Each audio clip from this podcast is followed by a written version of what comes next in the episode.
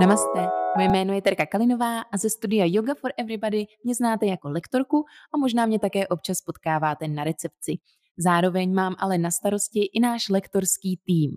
Čím dál tím víc naše lektory poznávám, tím víc zjišťuju, jak úžasní jsou. Ráda bych vám je představila zase z trošičku jiného úhlu pohledu. A proto jsem pro vás společně s nimi připravila pár skvělých rozhovorů, kde představí nejenom svou jogovou cestu, ale také své další zájmy. Věřím, že si tyto rozhovory užijete úplně stejně jako já.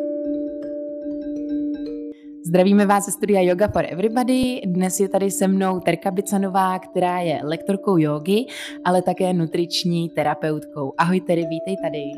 Ahoj Tery, já moc děkuji za pozvání a vítám všechny posluchače. Tedy eh, já jsem ti představila jako nutriční terapeutku a v první řadě mě zajímá, protože to je téma, o kterém se tady spolu dnes budeme hodně bavit, o zdravém stravování a celkově o výživě a spojení výživy a jogy, tak mě zajímá, jestli je nějaký velký rozdíl mezi nutriční terapeutkou a výživovou poradkyní, protože jsou to vlastně názvy, které se často používají a podle mě se asi i často pletou. Přesně jak jsi řekla tady, jsou to názvy, které se strašně často pletou a považují se vlastně za totéž, ale je v tom obrovský rozdíl. Vlastně výživový poradce je téměř kdokoliv, kdo si vystuduje kurz, eh, který si zaplatí, vystuduje, odchodí. Je to většinou v rámci pár týdnů, občas pár měsíců.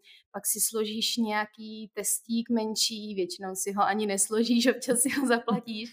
A vzhledem k tomu, že výživa a poradenství výživě je činnost eh, volná a může si ji založit úplně kdokoliv, tak tomu nepotřebuješ to studium. Stačí ti vlastně ani ten certifikát z toho obyčejného kurzu k tomu nepotřebuješ. No a rozdíl v nutričním terapeutovi je ten, že to je vlastně nelékařská, nezdravotnická profese, které, potřebuješ vysokoškolské studium. Takže je to buď studium na vyšší odborné škole, anebo potom na Karlově univerzitě. Je to normálně obor magisterský, bakalářský a potom magisterský.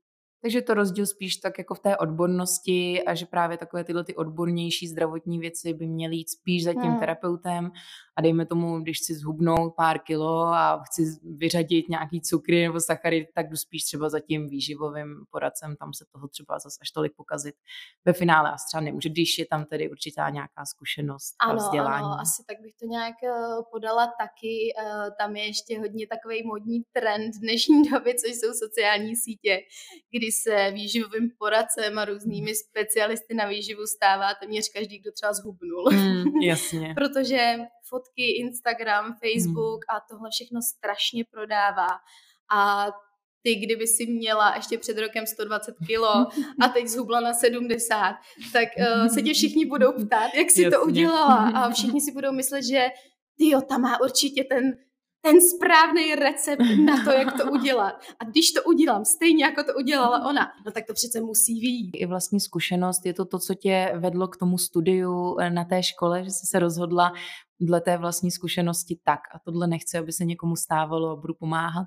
Hmm, asi, asi ano. Já jsem celkově k tomu začínala mít um, blízko díky tomu cvičení a díky té stravě a tím, jak se o to začne člověk zajímat, protože já s nástupem na střední školu v 15 letech, když jsem se rozhodovala, kam vlastně teda eh, člověk půjde a co bych měla eh, studovat.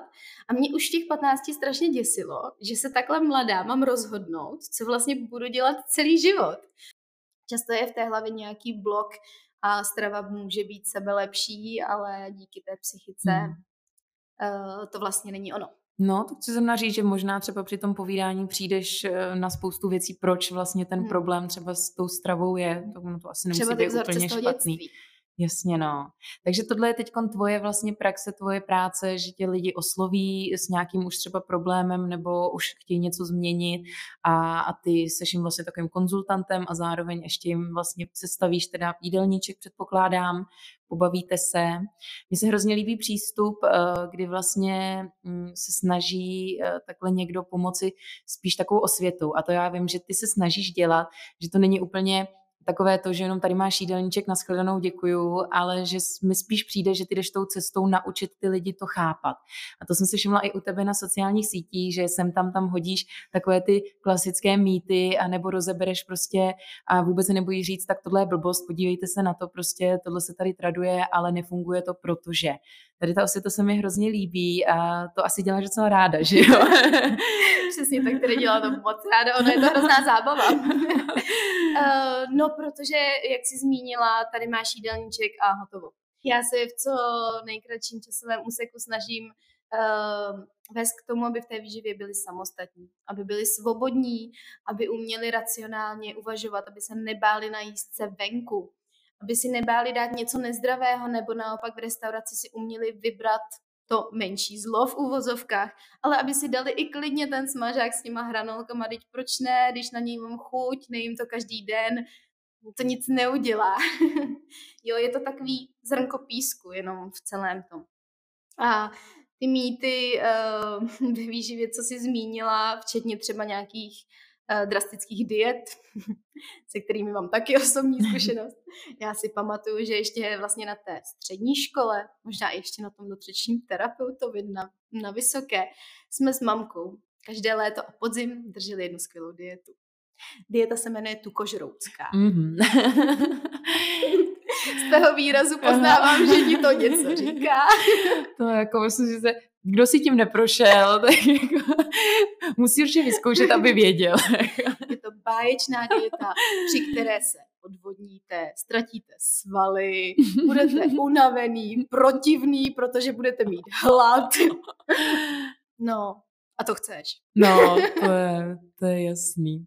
To je asi víc takových oblíbených, že jo, a asi možná zase s těma sociálníma sítěma Přesně toho tak. přichází víc a víc. Dostali bychom se například ke keto dietě, nízkosacharidové diety, což jako um, upřímně proti keto dietě nic nemám. Pokud je sestavená z normálních potravin. Pokud je to taková ta keto dieta, Mm, kterou si zaplatíš na nejmenovaných stránkách, přijde ti domů balíček s různými pytlíčky a které si vlastně jenom rozděláš v shakeru k snídani asi na tekuté stravě, tak k čemu máme zuby? K čemu hmm. máme žvíkací svaly?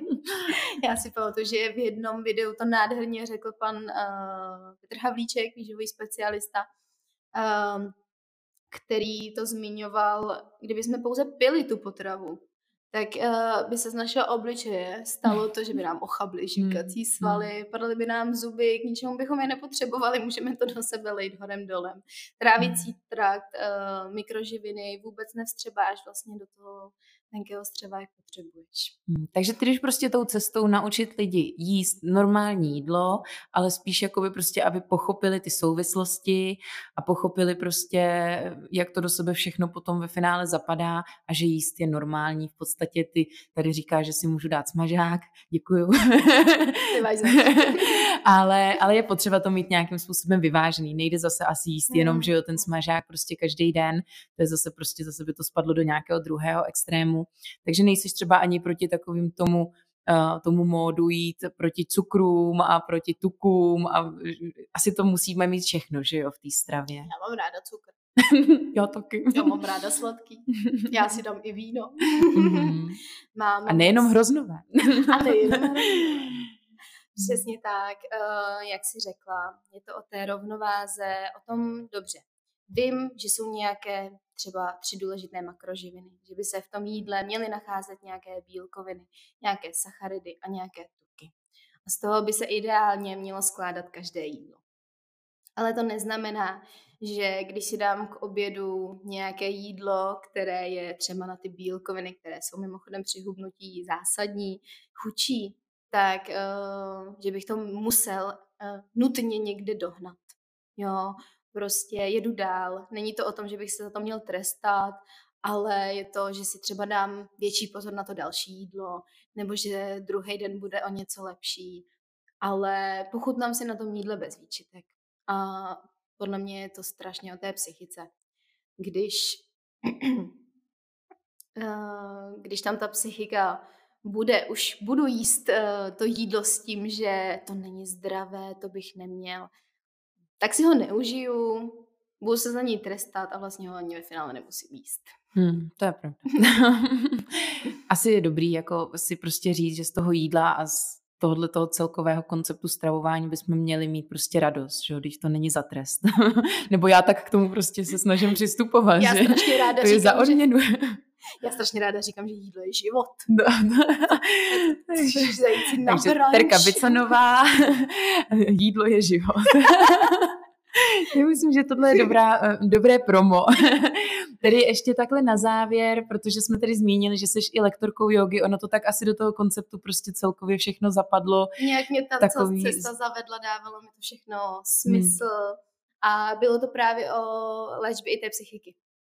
Že uh, vlastně když jsem se začala věnovat té józe a začala jsem postupně zpomalovat a zjistila jsem, já jsem s jogou začínala jako s fyzickým cvičením.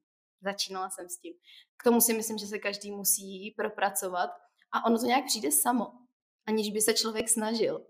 A nějak se ti to myšlení začne měnit a začne uh, ti ten život vlastně dávat smysl a dovede ti to tam, kam má. Hmm.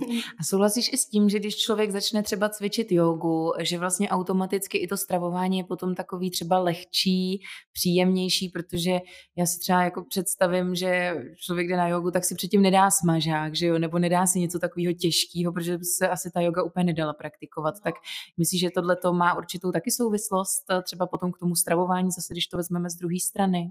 To víš, že to má souvislost.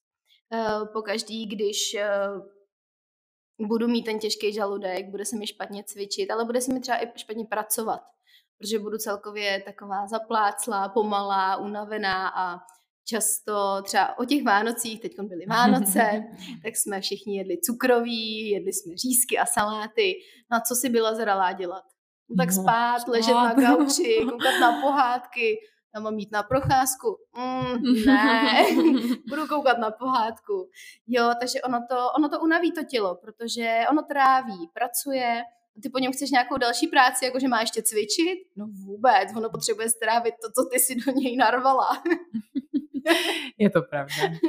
Super, tedy já ti hrozně moc děkuju za celku takový fajn rozhovor, nejenom poučný, ale i zábavný. Hodně jsme se o tobě dozvěděli, ale uh, i se mi líbí, že jsme uvedli na pravou míru spoustu věcí, které tak vysí kolikrát ve vzduchu. A možná, že třeba ještě se nějakému tématu povinujeme v budoucnu o něco více. Tak já moc děkuji, že jsi byla dnešním hostem a přeju ti, ať se ti, ať na jogové nebo té výživové cestě co nejvíce daří. Já moc krát děkuji za pozvání, za tuhle krásnou zkušenost.